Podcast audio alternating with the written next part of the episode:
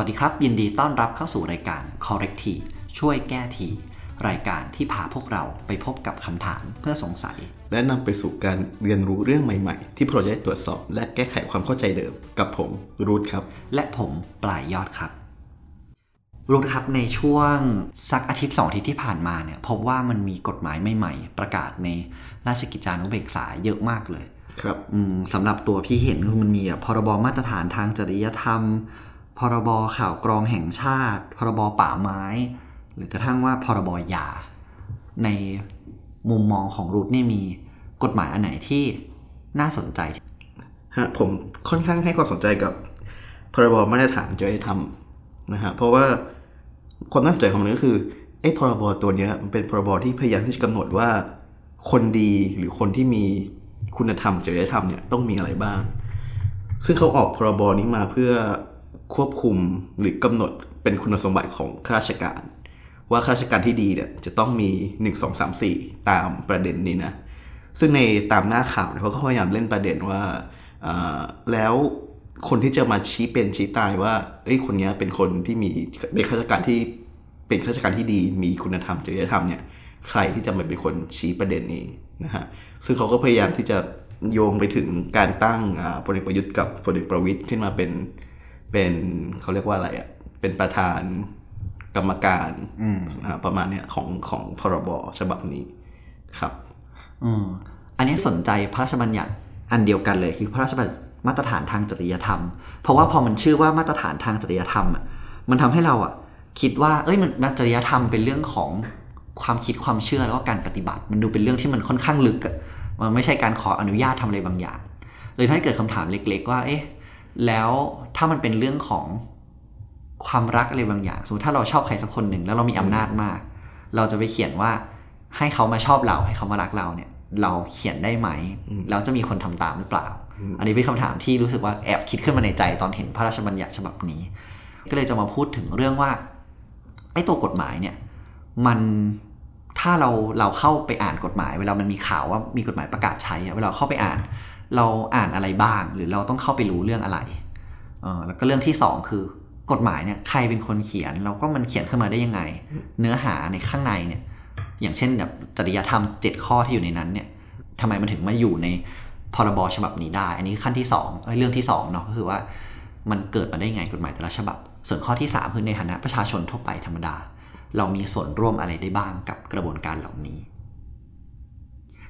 ทีนี้เราถามรุดหน่อยว่า ถ้าสมมติเนี่ยอย่างรุดสนใจเรื่องของพระราชบัญญัติมาตรฐานจริยธรรมเนี่ยพอมันกฎหมายมันออกมา พอเป็นรุดเองแล้ว พอเราสนใจเราเข้าไปอ่าน เพื่อหาข้อมูลว่าอะไรบ้าง เวลามีกฎหมายใหม่ประกาศขึ้นมาหนึ่งอันคือคือตอนผมเห็นอ่าข่าวว่ามีการประกาศพรบนี้ขึ้นมา ผมมีประเด็นในหัวแบบเร็วๆอะประมาณสองสามประเด็นอืมประเด็นแรกเลยก็คือ ประกาศมาทำไมอืม เพราะว่าตามความเข้าใจของผมก็คือ คือคือคือไอ้ข้อกำหนดแบบว่าในการเป็นไกด์บุ๊กของข้าราชการที่ดีอะเจ็ดข้ออะไรของเขาอะผมว่ามันก็เป็นแบบเป็นเป็นสิ่งที่สุจริตชนทั่วไปควรจะมีอยู่แล้วอะคือมันไม่ใช่สิ่งอะไรที่แบบวิสเอ่อเขาเรียกว่าอะไรอะวิลิสมาลาเออหรือมวิจิตรพิสดารไม่รู้เออใช้คำอะไรอะทีนี้ผมก็เลยงงว่าแล้วเขาประกาศมาทำไม แล้วมันมีความซ้ำซ้อนกับ กฎหมายข้ออื่นหรือเปล่า เพราะเท่าที่เข้าใจเนี่ยเวลาเขาแบบกฎหมายของคนที่จะเป็นข้าราชการได้มันก็ต้องมีคุณสมบัติหนึ่งสองสามสี่อยู่แล้วเออเช่นมีสัญชาติไทยอะไรเงี้ยแล้วก็เป็นผู้ที่มีความเขาเรียกอะไรอะจงรักภักดีต่อชาติศาสนาพระมหากษัตริย์ ซึ่งมันก็ดูเป็นกฎที่มันมีอยู่แล้วอะคำถามแรกก็เลยก็คือ แล้วเขาจะประกาศขึ้นมาทำไมอีกเพื่อเน้นย้ำอะไรหรือเปล่า ข้อที่สองก็คือ แล้วไอ้ประเด็นพวกเนี้ยมันเป็นประเด็นในการคือบางอย่างอะ่ะเขาเขียนให้แบบประมาณว่า มันตัดสินยาก เช่นว่าต้องเป็นคนที่มีความซื่อสัตย์สุจริตคำถามคือวิธีการที่จะเอามาวัดว่าคนคนนี้เป็นคนที่ซื่อสัตย์สุจริตหรือเปล่าอะเขาวัดยังไง แล้วใครเป็นคนวัด อันนี้คือคำถามข้อที่สองคือใครเป็นคนที่มา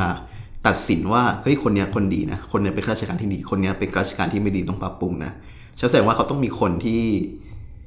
ที่ที่เหมือนกับว่ามีความดีเหนี่ยกว่าคนอื่นอยู่อะเขามาตัดสินอืมฉันผมก็เลยเกิดคำถามประมาณสองข้อแล้วแหละว่าหนึ่งก็คือประกาศขึ้นมาทำไมสองคือประกาศแล้วอะใครเป็นคนที่มาเป็นตัวเป็นกรรมการของกฎหมาย แล้วอาจจะตั้งคำถามเล่นๆถึงข้อสามก็คือเท่าที่ผมอ่านอะเขาไม่ได้เขาไม่ได้กำหนดโทษอะเหมือนผมจะไม่เห็นว่าเขาเหมือนเขาไม่ไม่ได้เขียนคือปกติแล้วเวลาแบบ เราเวลาเราเห็นกฎหมายทั่วไป เช่นว่าฆ่าคนตายอะไรเงี้ยมันก็จะเขียนว่าโทษคือหนึ่งสองสามสี่ตามตามความหนักเบาของสิ่งที่เราก่อนะแต่กฎหมายข้อเนี้ยเท่าที่ผมอ่านไปวผมหาไม่เจอว่า ถ้าเราไม่ได้เป็นข้าราชการที่ดีอะโทษของเราคืออะไร เหมือนผมยังไม่เห็น เออ อันนี้ก็คือสามสิ่งที่ที่ที่ผมตั้งคำถามแล้วพี่ปายยอดเออเจออะไรจากพรบนี้บ้างฮะ อืม อันนี้น่าสนใจเพราะว่าคำถามเนี้ยมันเกิดจากว่า ถ้าเราเป็นคนทั่วไปนะ เดี๋ยวนี้อินเทอร์เน็ตมันเข้าถึงได้ราชกิจจานุเบกษาก็เข้าไปอ่านได้ ต้องไปขอเขาอ่านอะไรเงี้ยอืมเพราะฉะนั้นแล้วในฐานะแบบคนรุ่นใหม่ หรือว่าเด็กวัยรุ่นหรือคนประชาชนทั่วไปเนี่ย ถ้าเราจะเข้าไปอ่านกฎหมายสักอันเนี่ย เราจะเข้าไปอ่านอะไรกันบ้างอืมข้อแรกก็คือหนึ่งคือหัวข้อของพระราชบัญญัติมันต้องดูน่าสนใจ คืออมันเกี่ยวข้องกับเรา อย่างอันเนี้ยพระราชบัญญัติมาตรฐานทางจริยธรรมอันเนี้ยเนาะ คือเดี๋ยวทวนก่อนเมื่อกี้ที่รู้ตอบมาคือว่าที่รู้บอกมาว่ารู้จะอ่านอะไรก็คือหนึ่งก็คืออ่านว่า เขาประกาศมาทำไม คือเหมือนไปหาว่าเหตุผลและความจำเป็นว่าทำไมถึงมีกฎหมายฉบับนี้นะสองคือไปอ่านตรงที่ว่าเนื้อหาไส้ในว่าเอ๊ะมันมันซ้ำหรือเปล่ามันมันไส้ในมันบอกไว้ว่าอะไร กับสิ่งที่เคยมีอยู่แล้วสามก็คือเราเข้าไปดูว่า เอ๊ะไอเรื่องของเขาเรียกอะไรอะผลกระทบอ่าโทอ่าษเอ่อผลกระทบที่จะเกิดขึ้นจากกฎหมายฉบับเนี้ยมันจะเกิดอะไร เช่นมีโทษไหมใช่หรือว่าให้คุณคือให้ใครได้ประโยชน์อะไรบ้างหรือเปล่า เข้าที่ฟังมาคือเหมือนรูทเนี่ยเข้าไปหาว่า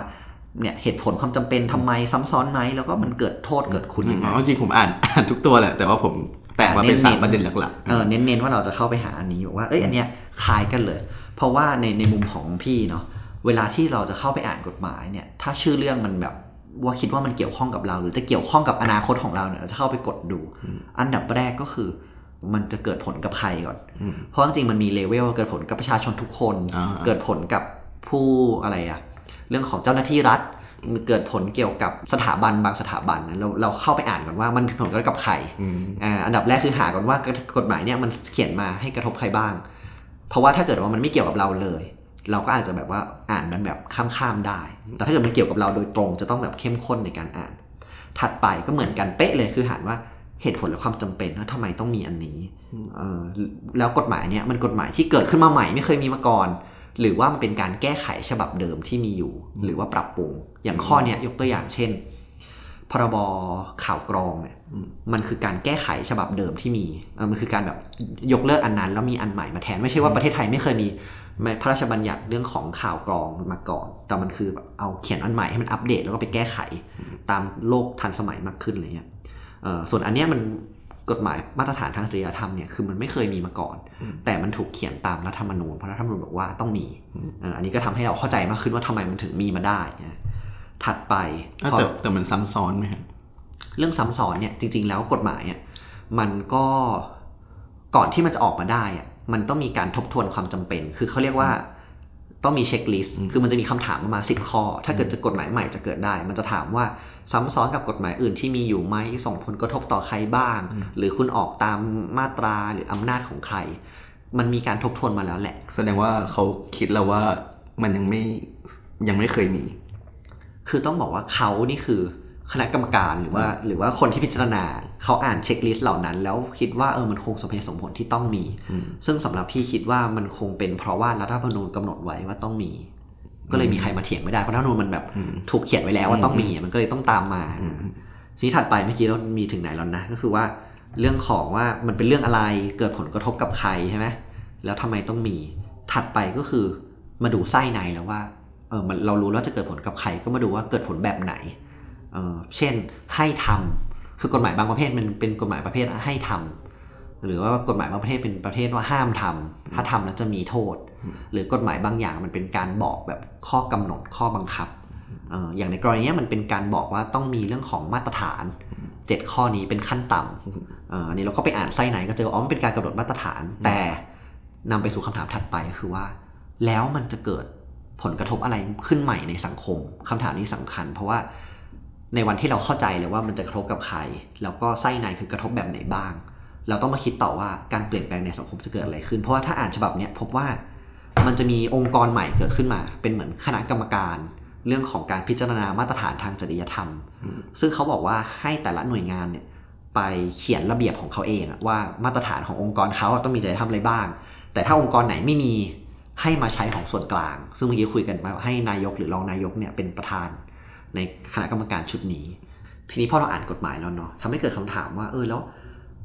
ตอนเด็กๆเราก็ไม่ค่อยคิดหรอกกฎหมายก็คือกฎหมายเนาะแต่พอโตขึ้นมามันทำให้เราคิดว่า แล้วเนื้อหาในกฎหมายนั้นน่ะมันมาได้ยังไงออย่างเรื่องนี้เป็นเรื่องของจริยธรรมเลยนะ ต้องเอามีแบบบุคคลสำคัญทางศาสนามาช่วยกันเขียนหรือเปล่า หรือว่าจริงๆแล้วเป็นคนธรรมดาหรือต้องเอาใครเนี่ยต้องเอาแบบเป็นคนดีทั้งคณะกรรมการเลยหรือเปล่า ถึงจะมาเขียนพระราชบัญญัตินี้ได้เกิดคำถาม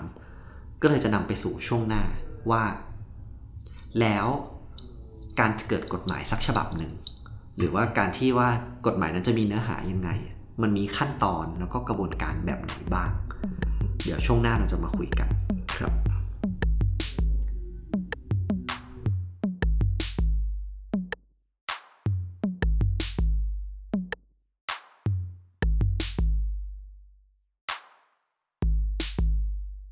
สวัสดีครับ กลับมาสู่ corrective ในช่วงที่ 2 นะครับ เมื่อสักครู่นี้เราพูดไปว่า เอ๊ะ กฎหมายแล้วช่วงนี้มีกฎหมายเกิดใหม่เยอะมากในในยุคของสนช แล้วก็ อันหนึ่งที่เราสนใจคือพรบมาตรฐานทางจริยธรรม มันทำให้เราเกิดความคิดว่า เอ๊ะ แล้วอย่างนี้ไส้ในหรือเนื้อหาของกฎหมายต่าง ๆ นะ มันเกิดขึ้นมาได้ยังไง แล้วใครเขาเป็นคนร่างขั้นตอนกระบวนการเป็นแบบไหนอืมลองถามรูทก่อนว่า ในความเข้าใจพื้นฐานที่เราเรียนสังคมเรียนอะไรมาอย่างเงี้ยเราเข้าใจว่ากฎหมายจะออกมาสักฉบับหนึ่ง ขั้นตอนมันต้องมีขั้นตอนยังไงบ้างอะถึงออกมาเป็นกฎหมายที่บอกว่าให้เราทำหรือห้ามทำอืมหรือต้องมีหน่วยงานอะไรใหม่ ๆ เกิดขึ้นอะไรเงี้ยคือภาพจำของผมก็จะเป็น เอาเป็นว่าผมผมเป็นภาพจำในในรัฐบาลที่มาจากการเลือกตั้งแล้วกัน คือมันก็จะมีสถานที่หลักก็คือสภา ทีนี้ในในสภาเนี่ยเขาก็จะ raise ประเด็นขึ้นมาว่า เราควรจะมีกฎหมายอะไร เช่นว่าเขาเขาจจะเห็นช่องว่างหรือช่องโหว่ทางสังคม ที่คิดว่าควรจะต้องมีกฎระเบียบอะไรขึ้นมา เพื่อควบคุมให้สังคมมีความเป็นระเบียบเรียบเรียบร้อยอย่างเงี้ยนะฮะเขาก็ฉันอันดับแรกคือต้อง เลสประเด็นขึ้นมาก่อนว่า เราจะร่างกฎหมายอะไร หรือว่ากฎหมายอะไรที่ขาดอยู่นะฮะพอเราพอเขาเลสประเด็นมาแล้วเนี่ย อันดับสองก็คือเราเราคนในสภารู้สึกเห็นด้วยว่าว่าเฮ้ยน่าสนใจดีฉะนั้นเนี่ยอันดับอันดับต่อไปคือต้องไปร่างกฎหมายออกมา ก็คือเป็นร่างเหมือนแบบไปไปทำเป็นเป็นตุ๊กตาออกมาว่ากฎหมายเราจะมีข้อบังคับ 1 2 3 4 มีโทษประมาณนี้ ฉะนั้นข้อที่2ก็คือการร่างกฎหมาย ข้อที่ 3 ก็คือเมื่อร่างเสร็จแล้วเนี่ยผู้ร่างก็ต้องเอากฎหมายฉบับนั้นอะกลับมาที่สภา เพื่อที่จะให้สอสสยืนยันหรือว่า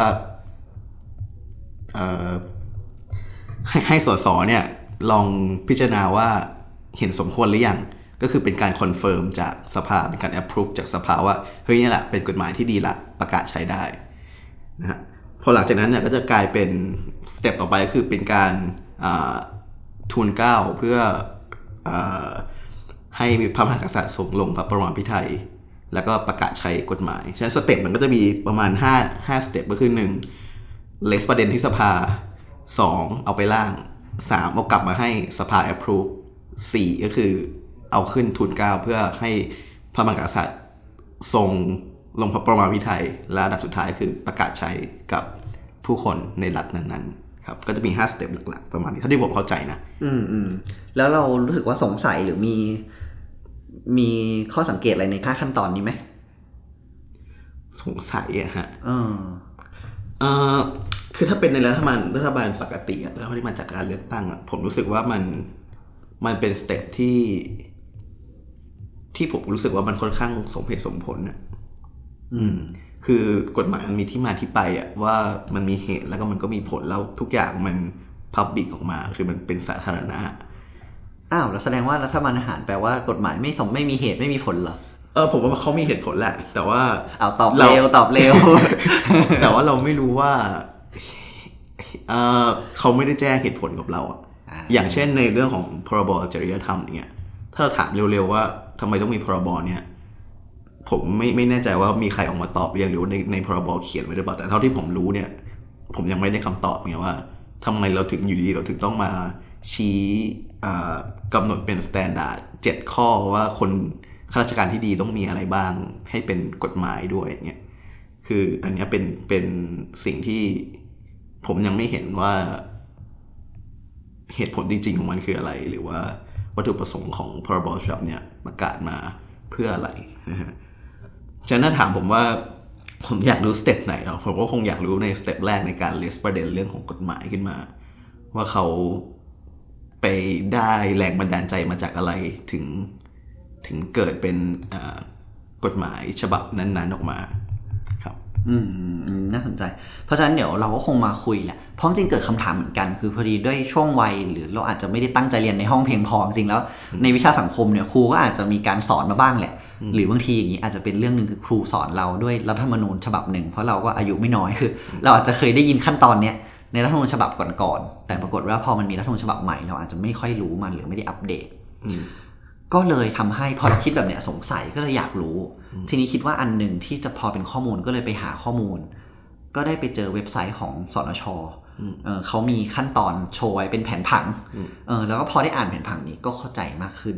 ซึ่งก็ตรงกับ 5 5สเต็ปที่ที่ทางรูทบอกนะอืมขั้นแรกเนี่ยมันคือการ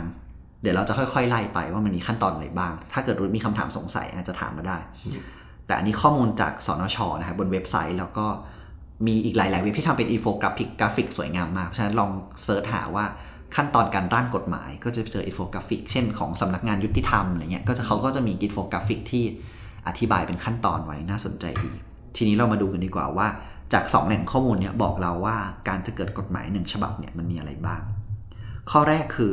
การที่จะเสนอประเด็นเนาะว่ามันต้องมีกฎหมายเนี่ยมันเกิดขึ้นได้จาก 3 ช่องทางเอ่อเรื่องแรกก็คือ เป็นการเสนอโดยคณะรัฐมนตรีอ่าเพราะฉะนั้นแล้วถ้าเกิดว่าคอรมอเนี่ยเขาประชุมกัน แล้วบอกว่าเฮ้ยต้องมีเรื่องนี้คอรมอคิดว่าต้องมีกฎหมายมาเพื่อ เนี่ยเพื่อทำเรื่องนี้เพื่อกำจำกัดกฎเกณฑ์อะไรบางอย่างอะแย่แล้วถ้าออกกฎหมายเพื่อกำจัดอันนี้แย่เออเหมือนมีด้วยนะหรือเปล่าอะไม่รู้อ่าไม่แน่ใจ แล้วก็บอกคอรมอเนี่ยก็คุยกันในที่ประชุมแล้วเออรัฐมนตรีนี้บอกว่าต้องมีเรื่องนี้ครับอะไรอย่างเงี้ยอืมคอรมอก็จะเสนอให้ไปร่างมาก่อน แล้วเอาร่างเนี่ยเข้าสภาอืมอ่าหรือ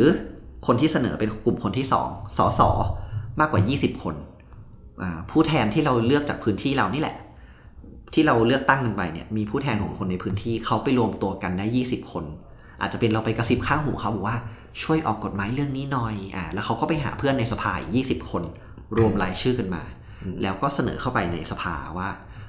ขอเสนอเหตุผลและความจำเป็นที่จะออกพระราชบัญญัติเรื่องนี้ อันนี้ก็เป็นกลุ่มคนที่สองที่เสนอได้อืมกลุ่มที่ 3 คือ ผู้มีสิทธิ์เลือกตั้งจำนวน 1 0,000 คนขึ้นไปอืมอันนี้ก็มาจากว่าประชาชนทั่วไปอย่างเรานี่แหละรู้สึกว่ามันต้องมีกฎหมายอันนี้ เราก็รวบรวมรายชื่อทำหลักฐานแล้วก็เสนอไปอืมว่าต้องมีกฎหมายเรื่องนี้ แต่ส่วนใหญ่แล้วการเสนอกฎหมายเนี่ย เรามักจะไม่ได้เสนอแต่หัวข้อ เรามักจะเสนอเป็นร่างไปเลยอืมเออว่ามันควรจะมีหัวข้อเหล่านี้บ้างอืมเพื่อบอกอะไรแบบนี้บ้าง เพราะไม่งั้นมันกลายว่าเสนอหัวข้อแล้วไงต่อใครเป็นคนทำก็เหมือนปั้นตุ๊กตาไปให้ใช่ดูเลย เหมือนโยนตุ๊กตาเข้าไปถามครับ อันอันนี้ที่พี่ประโยชน์พูดเนี่ยหมายถึงว่าเป็นโปรโตคอลสำหรับการสร้างกฎหมายในยุคที่เรามี รัฐบาลที่มาจากการเลือกตั้งแล้วใช่ไหมครับอ่าอันเนี้ยก็คือใช่เป็นเป็นเรื่องของข้อกำหนดตามรัฐธรรมนูญ2560อืมซึ่งพอดีตอนเนี้ยมันยังไม่ได้มีการเลือกตั้งเพราะฉะนั้นมันจะถูกบังคับใช้ด้วยการเป็นอืมสนชหรือสภานิติบัญญัติแห่งชาติอืมฉะนั้นจนกว่าเราจะมีอ่ารัฐบาลใหม่เนี่ยหมายความว่าประชาชนหนึ่งหมื่นคน สสยี่สิบคน ไม่มีไม่มีโอกาสที่จะสร้างกฎหมายได้เลยอืมมี เพราะเราไม่มีสสนี่เราจะอ่าบอกคิดว่าใรคิดว่าข้อที่หายไปจะเป็นข้อสสอ่าแต่มันจะถูกแทนที่ด้วยว่าสมาชิกสนช มากกว่าอ่า20 คน คือจากโอสเคส20คนเป็นสมาชิกสนช20คนอืมอ่าส่วนผู้มีสิทธิ์เลือกตั้ง1 0,000คนเนี่ยคิดว่าก็ยังทำได้อยู่อืมแต่เพียงแต่ว่า1 0,000คนเนี่ยรวบรวมเสร็จแล้วก็เสนอไปทางแบบฝ่ายเลขาของสภาอืมแสดงว่าการทำงานของสนชในปัจจุบันนี้กับสสที่เราจะมีในอนาคตเนี่ยก็ เรียกได้ว่าเหมือนกัน มีความคล้ายแต่ว่าเรื่องขององค์ประกอบเนี่ยอย่างสนชอย่างเงี้ยเขาไม่ได้มาจากการเลือกตั้งอืมอันนี้ก็อาจจะเป็นความต่างนิดนึงแล้วก็จำนวนคนเนี่ยอ่าต่างกันชัดเจนอ่าฮะเอ่อจาก 250 คนที่เป็นสนชกลายเป็นแบบสสบวกสวอ่าฮะ750 คนอันนี้เยอะมากอ่าก็แสดงว่าก็จะมีความต่างในเรื่องของจำนวนกับที่มา ใช่ครับผมอืม ทีนี้อันนี้ขั้นแรกเนาะก็คือการเสนอตัวร่างกฎหมายเข้าไป แต่เนี้ยใส่ดาวไปแปดดวงนิดหนึ่งคือหลาย ๆ ครั้งเราจะได้ยินว่าประชาชนเสนอแล้วอะอืมต้องไปให้นายกหรือว่าไปผ่านคอรมออืมคือถ้ามันเป็นกฎหมายอะไรที่มันกระทบกับเรื่องบัญชีการเงินการคลังอะไรเงี้ยถ้ามันต้องเกี่ยวกับเรื่องเงินอะมันจะเป็นต้องไปผ่านการอนุมัติของคอร ของคอรมอก่อนนะอืมเพราะว่าคอรมอเขาต้องรับรู้ว่าไม่งั้นเดี๋ยวกฎหมายเข้าสภาทะลุป้องไปเลย แล้วคอรมอไม่รู้มากระทบกับการคลังหรือว่าการบริหารประเทศของเขาอะไรเงี้ยทะลุป้อมนี่คือทะลุป้องทะลุป้องคือแบบแทงขึ้นมาไม่ใช่ทะลุป้องอ๋ออ๋อป้อมป้อมปล้องปล้องปล้องได้ยินว่าป้อมอะรอลิงก์งรองลิงก์ทะลุป้อมได้ยังไงอะทีนี้พอกฎหมายเสนอไปแล้วขั้นแรกอ่าถอนหายใจไป อืม ต่อไปข้อที่สองก็คือว่าพอกฎหมายนั้นเข้าไปในสภา มันจะต้องมีตัวแทนมาอ่านร่างเนี้ยให้สภาฟังเอ่ออ่านร่างนี้ให้สภาฟังบอกว่าเนี่ยเหตุผลความจำเป็น ว่าจะต้องมีกฎหมายนี้คืออะไรแถลงต่อหน้าสภาทั้งหมด โดยที่คนแถลงถ้ากฎหมายนั้นมาจากคอรมอก็อาจจะเป็นรัฐมนตรีที่มอบหมายมา หรือถ้าเกิดเป็นสสหรือกระทั่งประชาชนก็อาจจะมีแบบสสเป็นคนมาอ่านให้ฟัง แล้วทางสภาก็จะมีการแบบว่าโหวตกันว่าจะรับร่างนี้ไว้พิจารณาไหม ถ้า make sense เขาเห็นด้วยว่าควรมีเขาก็รับร่างอืม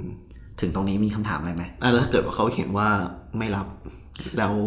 ผู้เสนอสามารถทำอะไรได้บ้างฮะก็ถือว่าเป็นอันตกไป แต่เพียงแต่ว่าผู้เสนอก็สามารถเสนอเข้ามาใหม่ได้อ่าแต่เพียงแต่ว่าส่วนใหญ่แล้วมันก็จะเป็นว่าเสนอในรูปแบบปรับปรุงอะอืมเพราะถ้าเขาก็รู้ว่าถ้าเสนอมาแบบเดิมอะ ยังไงซะเขาก็ไม่รับเพราะฉะนั้นเขาต้องไปดูว่าที่เขาไม่รับเพราะจริงในสภาไม่ใช่จู่ๆก็โหวตเลยอ่าเขาจะมีการแบบว่าเขาเรียกว่าวาระหนึ่งจะมีการอภิปรายกันก่อนว่า ในที่คุณแถลงมาเนี่ย ผมเห็นด้วยกับข้อนี้ไม่เห็นด้วยกับข้อนี้ ซึ่งอันนี้ก็จะมีบันทึกการประชุมไว้ว่าข้อไหนสสคนไหนบอก หรือสนชคนไหนบอกว่าเห็นด้วยไม่เห็นด้วยอืมแล้วถ้าเกิดมันไม่มันไม่ผ่านจริง มันก็จะได้รับ feedback ตรงเนี้ยให้เขาไปปรับปรุงอืมอันนี้ก็เป็นอันหนึ่งอืมแสดงว่ารับหรือไม่รับก็ขึ้นอยู่กับเสียงส่วนใหญ่ในในสภาถูกต้องครับอืม ทีเนี้ยบอกว่าเรื่องหนึ่งที่น่าสนใจคืออย่างนี้ก่อน ในการที่จะเสนอร่างเข้าไปเนี่ย ตั้งแต่ปี 2558 เป็นต้นมาเนี่ย เรามีพรบอันหนึ่งอืมที่เข้ามามีบทบาท เขาเรียกว่าพระราชบัญญัติ ทบทวนความเหมาะสมของกฎหมายอืมอืมเพราะปัญหาคืออย่างนี้ ประเทศไทยกฎหมายมีเยอะมากอืมรุดมีเลขในใจเท่าไหร่ ว่ากฎหมายบ้านเราเนี่ย ผมว่าน่าจะสักยี่สิบ ยี่สิบอะไร คือต้องบอกงี้ว่า ในกฎหมายบ้านเราเนี่ย มีเยอะมาก ระระดับพรบหรือพระราชบัญญัติเนี่ยมีพันฉบับอืมแล้วก็พระราชกฤษฎีกาหรือกฎกระทรวงเนี่ยมีอีกสองหมื่นฉบับอืมแล้วก็พวกกฎกระทรวงต่างๆอะไรเงี้ยอีกประมาณ อันนี้คือที่สำนักงานคณะกรรมการกฤษฎีกาเขานับไว้นะ คือประมาณอีกแสนห้าพันฉบับ ซึ่งนับไม่ครบด้วยนะแสนห้าพันฉบับคือเท่าที่มีหรือเท่าที่เจออะอืมและยังไม่รวมใบอนุญาตต่างๆ อีกเจ็ดพันชนิดไอ้ตัวเลขเหล่านี้เป็นตัวเลขที่ที่เขาเรคคอร์ดตั้งแต่เมื่อไหร่ครับ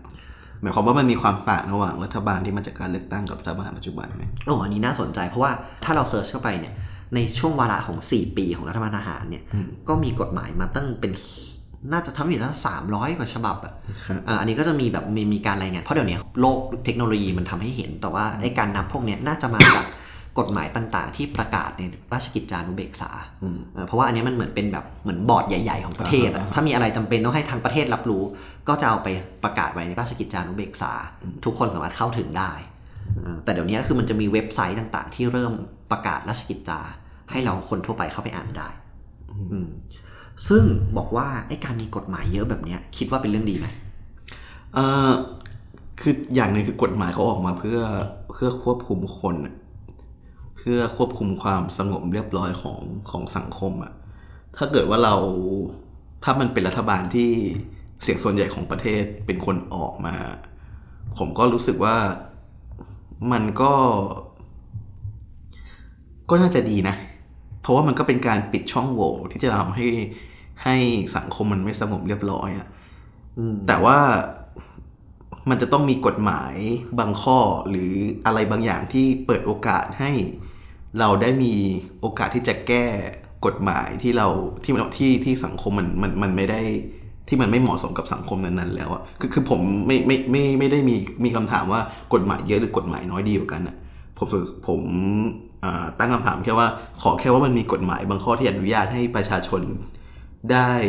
มีส่วนร่วมที่จะที่จะ raise ประเด็น หรือว่าคนในสังคมมีมีส่วนร่วมที่จะที่จะปูประเด็นอะไรบางอย่างขึ้นมา เมื่อเขาเห็นว่ากฎหมายบางข้อมันไม่เหมาะสมแล้วครับอืมอืมอันนี้ดีเนาะก็คือหมายความว่าทางรุทบอกว่าอืมการมีเยอะหรือมีน้อยเนี่ยมันตอบยากมันต้องมันไปดูมันในไม่ใช่ประเด็นครับเออแต่ว่าสำคัญก็คือประชาชนต้องสามารถเข้ามาช่วย เสนอแก้ไขหรือว่าจัดการได้ทำให้กฎหมายนั้นเหมาะสมกับสังคมในช่วงเวลานั้นๆได้เออเพราะว่า keyword เนี้ยสำคัญเลยทำให้กฎหมายมันเหมาะสมต่อสังคมเนี่ยเพราะอย่าบอกว่าที่พูดไปเนี่ยพรบพันฉบับ หรือว่ากฎใบอนุญาตเจ็ดพันชนิดเนี่ยอืมมันถูกสะสมมาตั้งตั้งนานแล้ว ซึ่งไม่มีการยกเลิกเลยอืมเขาบอกว่าบางครั้งแล้วเนี่ย อันนี้คืออ่านมาจากไทยพับบิก้าเนาะที่คุณบรรยงเขียนแล้วก็ TDRI เขาได้มาออกมาทำแบบสกู๊ปหรือคอลัมน์อันนี้ลองหาอ่านกันได้ เขาบอกว่า กฎหมายอะหลาย ๆ ครั้งแล้วเป็นอุปสรรคต่อการพัฒนา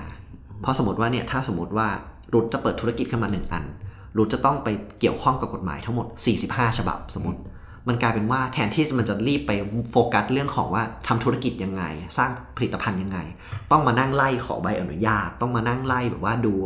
กฎหมายข้อกำหนดต่างๆ 45 อันอืมถึงจะเริ่มทำธุรกิจได้จริง หรือกระทั่งว่าถ้าเราหมั่นไส้ใครสักคนหนึ่งเราอยากหาความผิดเนี่ย เราอาจจะย้อนกลับไปหากฎหมายสมัยปี 2520 2505 คือก่อนคนนั้นมันเกิดอีกอืมมาเอาความผิดก็ได้ เพราะกฎหมายมันไม่ได้ตามทันยุคสมัยอะแต่เราใช้การตีความหรือแปลความมันเลยทำให้การที่มีกฎหมายเยอะเนี่ยเป็นอุปสรรคต่อการพัฒนาอืมอืมซึ่งยกตัวอย่างอย่างเกาหลีใต้เนี่ยตอนปี 1998เนี่ยเขาบอกว่าเขาตอนแรกมีกฎตั้ง 11,000 ข้อ พอเขาทำการกระบวนการที่เรียกว่า การทบทวนความจำเป็นเนี่ย เขาก็สามารถตัดไปได้เหลือแค่5,000อืมแล้วก็ปรับปรุงใบอนุญาตจากที่มี 800 ชนิดเนี่ยเหลือ 250 ชนิด แล้วเขาพบว่ามันคล่องตัวขึ้นมาก เออผมงงนิดนึง คือคำว่าใบอนุญาตแบบความมันอนุญาตให้เราทำอะไรก็ได้ทำทำทำตามที่ใบมันสั่งให้เราทำได้ถูกไหมครับใช่ฉะนันการยกเลิกใบอนุญาตก็หมายความว่าเขายกเลิกสิ่งที่เปิดโอกาสให้เราทำได้สิ แล้วมันก็เราผมงงนิดนึงว่ามันแล้วมันไปโยงคำว่าทำให้เราคล่องตัวขึ้นได้ยังไงเออนี่น่าสนใจ เพราะว่าในในมุมความเข้าใจคือใบอนุญาต เช่นเออเออใบอนุญาตถ้าคืออะไรถ้าเราจะขายปากกาเออเออเออเมื่อก่อนมันอาจจะเคยมีเพราะว่าปากกาในยุคสมัยก่อนมันอาจจะเอาไปเป็นอาวุธและไรสันนี้คืออาจจะยกตัวอย่างไม่ไม่ค่อยอืมสมเหตุสมผลแต่อ่าคือไม่เป็นสไรมัยก่อนอ่าได้ปากกาจะเป็นอาวุธอะไรที่มันรุนแรงอ่ามัมันเลยมีกฎหมายฉบับหนึ่งที่บอกว่าถ้าคุณจะขายปากกาจำนวนมากกว่า 1,000 1,000 ด้ามอืมคุณต้องมาขออนุญาตจากหน่วยงานรัฐอืมแต่ปรากฏว่าปัจจุบันคือ ปากกามันเป็นเรื่องที่หาได้ง่ายทั่วไปอืมแต่ว่ามันยังต้องไปตามกฎหมายนั้นอยู่ เพราะยังไม่ได้ยกเลิกทิ้งเอออ๋อเข้าใจละโอเคเอออ่าเพราะฉะนั้นสมมติเราจะเดินเรือเราจะใช้ขึ้นความถี่เราทำอะไรหลายอย่างคือบางอย่างมันยังไม่ไม่เข้ากับยุคสมัยอืมเออซึ่งเราบอกว่าวิธีการทบทวนความจำเป็นของกฎหมายเนี่ยถ้าเกิดอยากอ่านต่อนะครับท่านผู้ฟังก็คือให้ลองไปหาคำว่า RG หรือว่า regulatory guillotine guillotine คือไอ้เครื่องประหารเนี่ยคือในหลาย ๆ ประเทศเช่นสวีเดนเกาหลีใต้เวียดนามเนี่ย เขาทำกระบวนการนี้แล้วเกิดความก้าวหน้าประชาชนทั่วไปได้รับประโยชน์อืมอืมทีนี้ถามว่าทำไมถึงพูดถึงเรื่องกฎหมายเยอะแล้วแล้วเป็นอย่างนี้ เพราะว่าในปี 2558 เนี่ยเราก็อยากเข้ามาจัดการกฎหมายเหมือนกัน อย่างที่เล่าไปว่าเรามีตั้งเป็นแสนกว่าฉบับเนี่ยอืมรัฐบาลก็ไม่ได้นิ่งนอนใจไทยก็อยากทำบ้าง ก็เลยทำให้เกิดพรบการทบทวนความจำเป็นของกฎหมายเนี่ยเข้ามาในปี 58แสดงว่าเป็นเข้ามารัฐบาลพลเอกประยุทธ์แล้ว เข้าในปี 58 ใช่เขาก็ตั้งขึ้นมาบอกว่าถ้าจะมีกฎหมายใหม่เสนอเข้าไปในสภาเนี่ยคุณน่ะต้องมาทำตามข้อนี้ก่อนนะอืมทบทวนความจำเป็นให้ดีก่อนว่า 1. ไม่ซ้ำกับใคร 2. ไปเช็คผลกระทบให้ดีว่ามันกระทบกับใครบ้าง 3. อันเนี้ยสำคัญมาก คุณต้องเรื่องของแบบรับฟังความคิดเห็นของประชาชนอืมอืมอันเนี้ยบอกว่ามันเลยทำให้กลับไปตอบโจทย์ของรูทด้วยว่า อยากให้ประชาชนเข้ามีส่วนร่วมในการร่างกฎหมาย เพราะว่ากระทั่งว่าคอรมอจะออกกฎหมาย หรือว่าสสสเนี่ยอยากจะออกกฎหมายจำเป็นต้องไปฟังความคิดเห็นแสดงว่าอย่างนี้พูดอย่างนี้หมายความว่ารัฐธรรมนูญ 40 หรือรัฐธรรมนูญก่อนหน้านี้เขาไม่ได้รับฟังความเห็นของประชาชนนะฮะอันเนี้ยอาจจะตอบชัดไม่ค่อยได้ แต่ว่าอันเนี้ยน่าสนใจคือถ้าพอต้องลองไปเซิร์ชอ่านดู เพราะว่าพอดีโตมาก็โตมาในยุคแบบ รัฐธรรมนูญ50 แล้วก็ฉบับชั่วคราว 57 แล้วก็มา 60 คือตอน 40 เนี่ยอาจจะยังเด็กอยู่ อันนี้ก็อาจจะตอบมากไม่ได้ แต่คิดว่ามีเพราะว่าอ่าเป็นรัฐธรรมนูญที่ต้องการการมีส่วนร่วม แต่ใช่บอกว่าใช่ถ้าพูดถึงปัจจุบันเนี่ย ถ้าเราดูบนพื้นฐานของปี 60 เนี่ยอืมมาตราหนึ่งที่เข้ามามีบทบาทมากกับการออกกฎหมายใหม่ คือ มาตราที่ 77อืมมาตราที่ 77 เนี่ยบอกว่าก่อนร่างกฎหมายเลยนะ คุณต้องไปฟังความคิดเห็นประชาชนก่อนอืมและต้องฟังความคิดเห็นหลังร่างเสร็จด้วยอื มมันเขียนไว้ในรัฐธรรมนูญแบบนี้เลย คืออันนี้คือคำพูดเป๊ะๆของรัฐธรรมนูญป่ะฮะหรือคือคือผมอยากรู้ว่าคำว่าประชาชนของเขาอะมันคือประชาชนกี่คนอ๋อหรือว่าฟังใคร อันเนี้ยอันนี้น่าสนใจที่เป็นเป็นตรรกะที่ดีคือ แต่ไม่ได้ไม่ได้ตัดมาเพื่อเตรียมมาแล้วแต่บอกว่ามันพูดประมาณว่าจะต้องมีขั้นตอนนี้ แต่ทีเนี้ยในระเบียบปฏิบัติ มันจะมีกฎกฎพิมพ์กำกับอีกทีนึงเป็นกฎหมายลูกเพราะว่ารัฐธรรมนูญอะจะไม่ได้เขียนอะไรเจาะจงขนาดเข้าใจโอเคอ่า ซึ่งตัวกฎหมายลูกเนี่ยก็ก็จะบอกไว้หรือว่าธรรมเนียมปฏิบัติเขาจะบอกว่าต้องรับฟังความคิดเห็นไม่น้อยกว่า 15 วันอืมอะไรเงี้ยเราต้องแบบว่าให้หน่วยงานที่เกี่ยวข้องรับรู้อะไรเงี้ยคือมันก็จะมีเรื่องของขั้นตอนประมาณนี้อืมเออซึ่งมันก็มีนะว่าบางเขาบางคนเขาก็เอามาบิดก็คือว่า เช่น เอาขึ้นออนไลน์แค่สิบห้าวัน แล้วก็เอาลงอะถือว่าฟังแล้วอะไรเงี้ย แต่นี่เราบอกว่ามันขึ้นอยู่กับความจริงใจหรือความตั้งใจในการเสนอกฎหมายมากกว่า ยิ่งฟังเยอะเรายิ่งได้ฟีดแบ็กกลับมา แล้วตอนเข้าสภาเนี่ย จะมีโอกาสผ่านได้ง่ายขึ้นหรือดีขึ้น เพราะว่ามันมีเสียงประชาชนเข้ามาประกอบการพิจารณา อันนี้คือขั้นที่สองนะว่าตอนที่เราจะเสนอเข้าไปในสภาเนี่ยเราต้องยื่นตัวร่างและเอาเข้าไปที่พูดอ่านทุกมาตราที่ร่างเข้าไปเนี่ยให้สภาฟัง บวกกับอีกหนึ่งเล่มเขาเรียกว่าเช็คลิสต์ก็คือว่ามันจะต้องมีเนี่ยรวบรวมความคิดเห็นที่สรุปมาแล้ว บวกกับเอ่อการทบทวนความจำเป็น 10 ข้อเนี่ยต้องตอบคำถามเขาให้ครบ ว่าไม่ได้ซ้ำซ้อนกับใคร อันนี้ก็จะผ่านถ้าเกิดสภารับ ก็จะไปสู่ขั้นที่ 3 ก็คือว่าสภาก็จะไปดูทีละมาตราเลย แก้ไขอะเรื่องของแบบแสดงความคิดเห็นนะตัดแก้หรือว่าไม่เห็นด้วยคือ ทีเนี้ยก็คือว่าตัวแทนของพวกเราเนี่ย เป็นคนพิจารณาพวกนี้ให้อ่าอย่างเช่นสนชอืมไม่ดูเป็นตัวแทนเราหรือเปล่า แต่ว่าสแต่สเป็นคนดีแน่นอนฮะอ่า แต่ว่าสสกับสวเนี่ย เขาเป็นตัวแทน สวเป็นตัวแทนหรือเปล่าไม่สสเนี่ยเขาเป็นตัวแทนพวกเราเขาจะไปช่วยดูให้ เพราะฉะนั้นแล้วเนี่ยถ้ามันอยู่ในสภาแล้วเขาพูดมาตรานี้มาแล้วเขารู้สึกว่า คนในพื้นที่เขาอะจะเสียประโยชน์อืมสสคนนี้จะช่วยยกมือค้านบอกว่า ผมขอแปรยติครับอืมผมขอแบบว่าแก้ความแก้ความในบรรทัดนี้อะไรเงี้ยกระบวนการจะก็จะเป็นอย่างนี้เลยในสภาก็จะมีการอ่านทีละมาตรา มีการแปรยติสงวนความเห็นแล้วก็โหวตหรือว่าอภิปรายกันจนกระทั่งมันได้ข้อตกลงอืมจนมันผ่านครบทั้งกฎหมาย ก็จะโหวตเพื่อรับร่างอืมคำว่าแปรยตินั่นหมายความว่าสสคนนั้นอยากจะแก้ข้อความบางส่วนในในกฎหมายนั้นๆ แล้วคำว่าเมื่อกี้ได้ยินสองคำอีกคำหนึงก็คือคำว่าขอสงวนความเห็น อันนี้คือ คือขอสงวนความเห็นคืออย่างนี้ คือเพราะด้วยความที่สภามันใหญ่อืมสมมติสภาจากตัวเนี้ย250 คนเนาะ แต่สภาจริงตั้ง 750 คน เขาจะมีการแบ่งคณะกรรมการชุดย่อยก่อนอืมคุณไปอ่านทีละมาตราให้หน่อย แล้วคุณแก้ให้มันดีที่สุดก่อนอ่าอ่าโอเคทีเนี้ยในขั้นตอนย่อยที่แบ่งเหมือนแบ่งกลุ่มเนี่ยเป็นงานกลุ่มเนี่ยให้คุณไปดูสัก 30 คนจากความเชี่ยวชาญต่างๆเนี่ยอ่าฮะเขาไปดูแล้วเขาก็จะแก้แก้แก้ทีเนี้ยในการคุย 30 คนน่ะอืมบางทีแล้วมันมีข้อตกลงที่มันยังไม่ลงตัวหรือ 30 คนนั้นรู้สึกว่า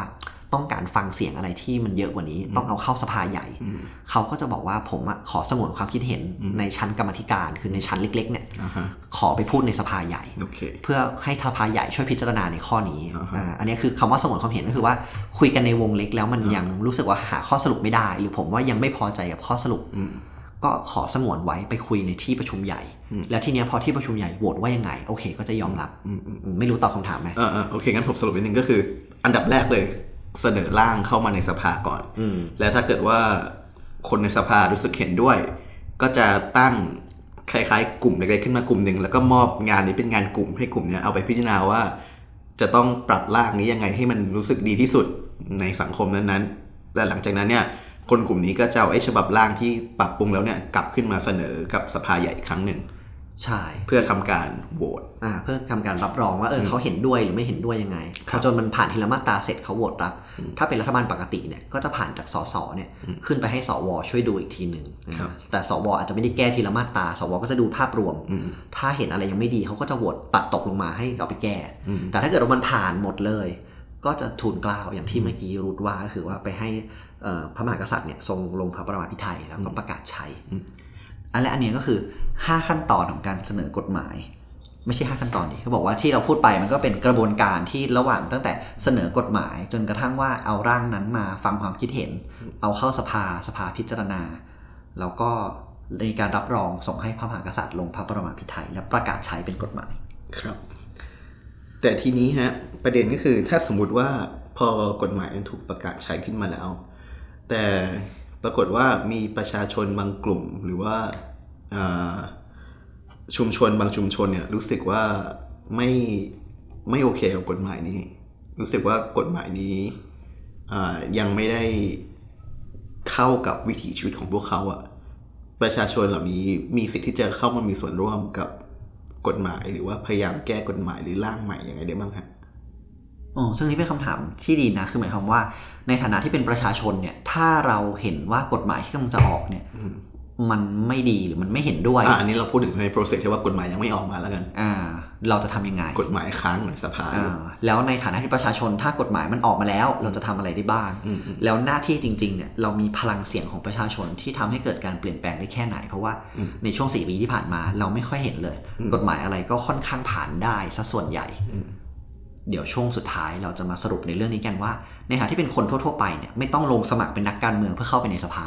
ในฐานะที่เราใช้ชีวิตประจำวันเราในแต่ละวันเนี่ยเราจะมีส่วนร่วมที่จะปกป้องสิทธิ์ ที่จะเสนอความคิดเห็นต่อกฎหมายแต่ละอันที่จะมาครอบชีวิตเราเนี่ยยังไงได้บ้าง เดี๋ยวช่วงที่สามเราจะมาปิดท้ายกันด้วยเรื่องนี้ครับ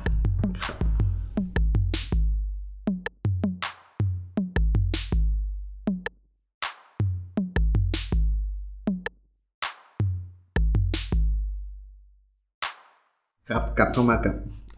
รายการ corrective ของเราอีกครั้งนะฮะ เมื่อกี้เราได้คุยกันไปถึงในเรื่องของว่ากฎหมายเนี่ยเวลาเขาจะทำให้เกิดกฎหมายขึ้นมาสักฉบับหนึ่งเนี่ยมันมีขั้นตอนอะไรบ้าง ซึ่งก็คือขั้นตอนในสภาห้าขั้นตอน แล้วทีนี้เนี่ยเมื่อกี้พี่ปายอดก็ทิ้งประเด็นในเรื่องของว่า แล้วถ้าเกิดว่าเป็นประชาชนเราเป็นประชาชนธรรมดา แล้วรู้สึกว่าอยากที่จะเข้าไปมีส่วนร่วมกับการ แก้ไขกฎหมายเนี่ยเอยเอ่อการร่างกฎหมายเนี่ยเช่นเราอจะไม่เห็นด้วยกับบางประเด็นของกฎหมาย ก็เราจะมีวิธีการเข้าไปมีส่วนร่วมได้ยังไงบ้างนะฮะทีนี้ผมก็เลยมีคำถามว่าเออแล้วในช่วง 4 ปีที่ผ่านมาในยุคของสนชเนี่ย ซึ่งเราส่วนมากเลยเราก็จะเห็นว่าประชาชนไม่ได้ค่อยค่อยเข้าไปมีส่วนร่วมเท่าไหร่ รวมไปถึงกฎหมายส่วนใหญ่ที่ถูกเสนอขึ้นมาในสภาเนี่ยมันก็จะผ่านร่างอ่ามันก็จะถูกผ่านสนชหมดเลยคือสนชก็จะไม่ค่อยตีตกอะนะฮะ ซึ่งส่วนใหญ่จะเป็นอย่างนั้น ทีนี้ผมก็เลยอยากรู้ว่ามันมีกฎหมายส่วนน้อยไหมที่สนชตีตกร่างกฎหมายนั้นไป ตอนที่กฎหมายนั้นอยู่ในสภา อืม ที่เด่นๆ หรือว่าที่เห็นชัดเนาะก็คือว่าเสียงประชาชนหรือเสียงต้านเนี่ยอืมมีอิทธิพลพอสมควร แต่เนี่ยเกิดจากว่ามันมีกลุ่มคนมาทำข่าวหรือว่ามีกระแสเข้าไปแล้วได้ยินไปถึงในสภา หรือมีสื่อเอาไม้ไปเจาะถามทุกวัน จะเห็นได้ชัดๆสองอันคือ อันแรกเนี่ยเป็นเรื่องของพรบข้าวอืม พรบข้าวเนี่ยเขาใช้วิธีเรื่องของเลื่อนพิจารณาไปอย่างไม่มีกำหนดอืมเพราะมันเหมือนมันหาข้อตกลงไม่ได้ คือบางทีถ้าเกิดว่าจะดึงดึงดันเพื่อให้โหวตเพื่อให้ผ่านอืมอาจจะผ่านก็ได้นะ แต่ทีนี้ถ้าผ่านไปแล้วพบว่าประชาชนหรือกระแสสังคมอะยอมรับไม่ได้กับเรื่องนี้ อันนี้ก็เป็นเหตุผลหนึ่งที่สภาเนี่ยจะขอเลื่อนพิจารณาไปก่อน การที่เขาเลื่อนออกไปเนี่ยคือจะให้คนในสนชหรือสสเนี่ยหรือสสสวในอนาคตเนี่ย ไปหาข้อมูลมาอืมอืมก่อนที่จะมาแบบอภิปรายกันอีกรอบอันนี้เขาจะใช้วิธีเลื่อนพิจารณาผมผมเข้าใจว่าพรบข้าวเนี่ยเขาพูดประเด็นในเรื่องของการเก็บเมล็ดพันธุ์ที่ใช่ชาวนาเก็บเมล็ดพันธุ์การไว้เพื่อขึ้นทะเบียนเพื่อเพื่อเมล็ดปพันธุ์ลูกในในในฤดูกาลถัดไปใช่มีหลายประเด็นแต่อันเนี้ยใช้วิธีเรื่องของการเลื่อนพิจารณาออกไปโอเคเพื่อหาข้อมูลเพิ่มเติม ซึ่งการเลื่อนพิจารณาเนี่ยมันก็ทำให้ในยุครัฐบาลปกติเนี่ยอืมปัญหาคือหลาย ๆ กฎหมายเนี่ยมันผ่านยากมากเพราะว่ามันยังตกลงกันไม่ได้ขอเลื่อนไปก่อนเลื่อนไปก่อน แล้วกลายเป็นว่าดันมีการปฏิวัติมา กฎหมายที่มันเคยจ่อคิวอะอืมก็กลายเป็นว่าต้องมาเริ่มกระบวนการขั้นแรกใหม่อืมอันนี้ก็เคยแท้งไปหลายอัน อันนี้คือเป็นอันหนึ่ง อันนี้คือเรื่องของการเลื่อนพิจารณา แบบที่สองเนี่ยเป็นเรื่องของการที่ยอมถอนออกมาทั้งฉบับ แล้วร่างอันใหม่ แล้วเอาเข้าไปใหม่หมดเลยอืมยกตัวอย่างเช่น พรบยาอืมที่มีเรื่องกระแสหลาย ๆ เรื่องเช่นการจัดกลุ่มประเภทยา การว่าใครสามารถจ่ายยาได้เนี่ย กระแสออกมามีทั้งหมอพยาบาลเภสัชทุกอย่างทุกหลาย ๆ วิชาชีพเข้ามามีผล แล้วมันหาข้อยุติไม่ได้ เขาก็เลยยอมถอนฉบับนั้นออกมาเลย บอกว่าเพราะว่าด้วยความที่กฎหมายเนี่ยเสนอโดยทางกระทรวงสาธารณสุข แล้วก็ออยเป็นเลขาอะไรเนี่ยเขาก็ถอนออกมาก่อน แล้วเขาเสนออันใหม่เข้าไป โดยที่เขาเสนอแก้แค่ไม่กี่ข้อ เช่นเรื่องของค่าธรรมเนียม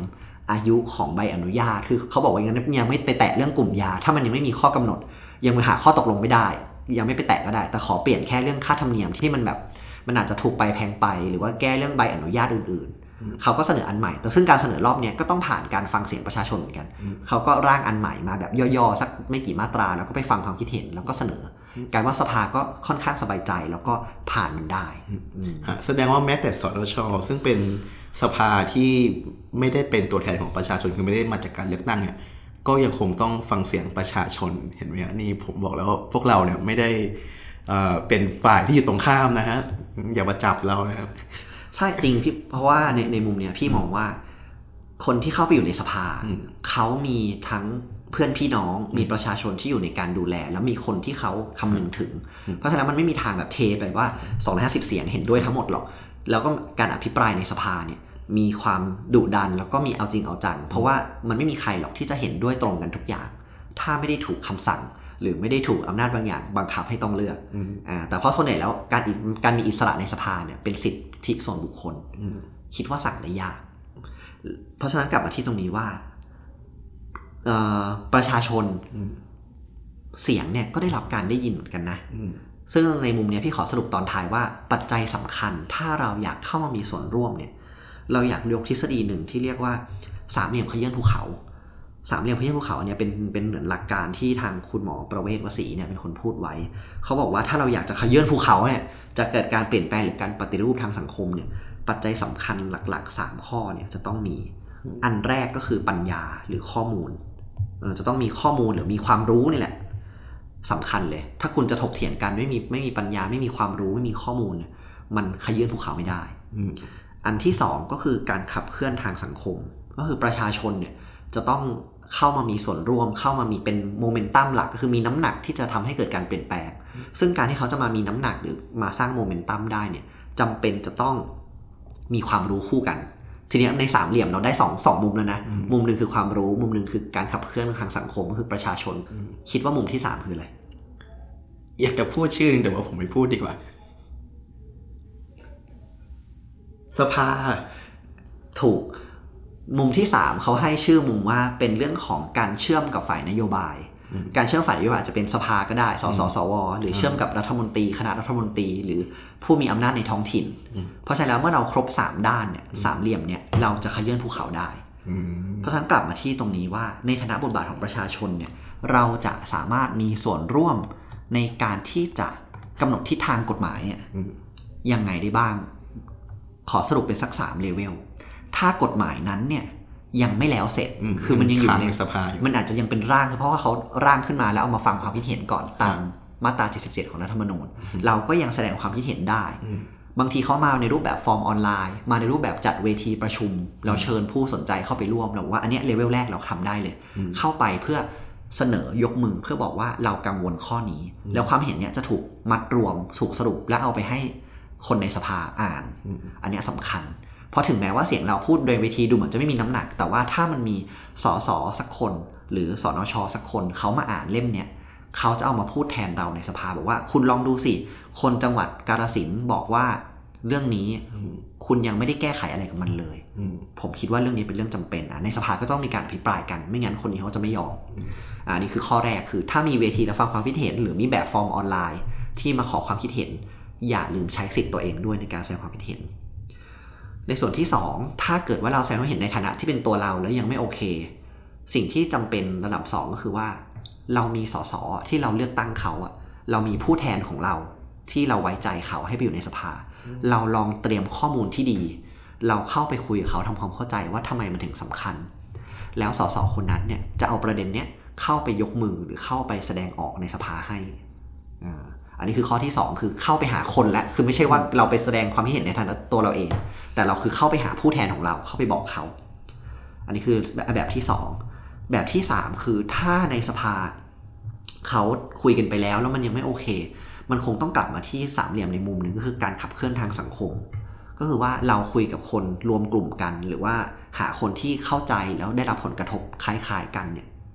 เข้ามา แล้วก็ให้มันเกิดกระแสต่างๆ เพื่อสื่อสารสะท้อนออกไปว่า เรื่องเนี้ยเราได้รับผลกระทบเราไม่โอเคอืมอืม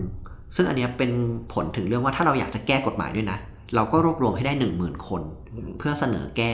พระราชบัญญัติบางข้อหรือว่าบางฉบับได้อืมอันเนี้ยเป็นเรื่องของสิ่งที่เราสามารถทำได้ ก็คือสรุปอีกทีก็คือถ้ากฎหมายยังค้างในสภาเนี่ย เราก็สามารถ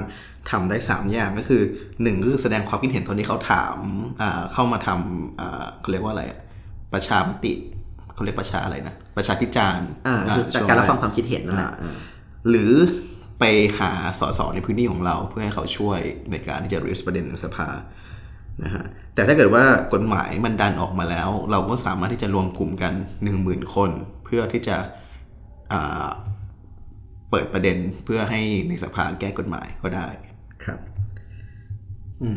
ซึ่งอันเนี้ยก็ขอสรุปปิดท้ายตรงนี้ว่า กฎหมายที่เราคุยกันตอนต้นเนี่ยจริงๆ กฎหมายมันมีเยอะมาก กฎหมายให้ทำอืมกฎหมายห้ามทำกฎหมายจำกัดสิทธิ์อะไรบางอย่าง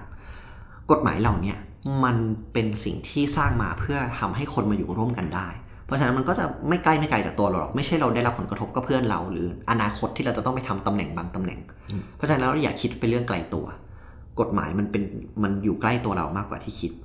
เพราะฉะนั้นแล้วสิ่งที่อยากจะบอกไว้ก็คือว่าเราอาจจะไม่ต้องมานั่งติดตามกฎหมายทุกฉบับหรอก อันนั้นอาจจะมีคนกลุ่มหนึ่งที่เขามีหน้าที่หรือมีมีความตั้งใจที่จะทำในบางประเด็นเขาก็ช่วยช่วยมองช่วยติดตามให้ แต่สำหรับเราคือถ้าอันไหนมันมากระทบเรา อันไหนมันมีส่วนที่มามาโดนเราแน่ๆเนี่ย เราอย่าลืมที่จะปกป้องสิทธิ์อืมเราบอกว่าไม่ต้องไปทำทุกฉบับ แต่ทำอะไรก็ตามที่มันจะเกี่ยวข้องกับเรา แสดงออกว่าเราได้รับผลกระทบ หรือเห็นด้วยหรือไม่เห็นด้วยในประเด็นไหน อันเนี้ยเป็นเรื่องที่ควรทำเพราะว่าสิ่งที่เราอยากจะพูดใน EP นี้ก็คือว่าอยากให้คนเห็นว่าถ้าเราเดินตามกติกาอืมคือหลาย ๆ ครั้งเนี่ยในช่วง 7 ปี 4 ปีที่ผ่านมาเนี่ยเรารู้สึกว่าเราถูกใช้เกมหรือว่าถูกใช้อำนาจนอกกติกามาเยอะ คือไม่พอใจก็อาจจะเป็นนั่งประชุม นั่งประท้วง หรือว่าชูป้ายอะไรบางอย่าง แต่เราบอกว่าจริง ๆ แล้วการที่จะอยู่ร่วมกันได้ มันต้องยอมรับกติกา แล้วถ้าเราไปจี้คนในสังคมถามเขาว่าคุณรู้ไหมว่ากติกามันมีอะไรบ้าง คุณสามารถทำได้ทางช่องทางไหน ถ้าคุณไม่เล่นนอกเกมอืมคนไม่ค่อยรู้ เราบอกว่าการรู้กติกาเนี่ยสำคัญทำให้เราเล่นได้ตามเกม และรู้จังหวะเวลาที่จะเข้าไปเล่นอืมอันเนี้ยสำคัญ เพราะสุดท้ายแล้วเนี่ยเสียงเล็กๆของเราเนี่ยก็สร้างแรงกระเพื่อมได้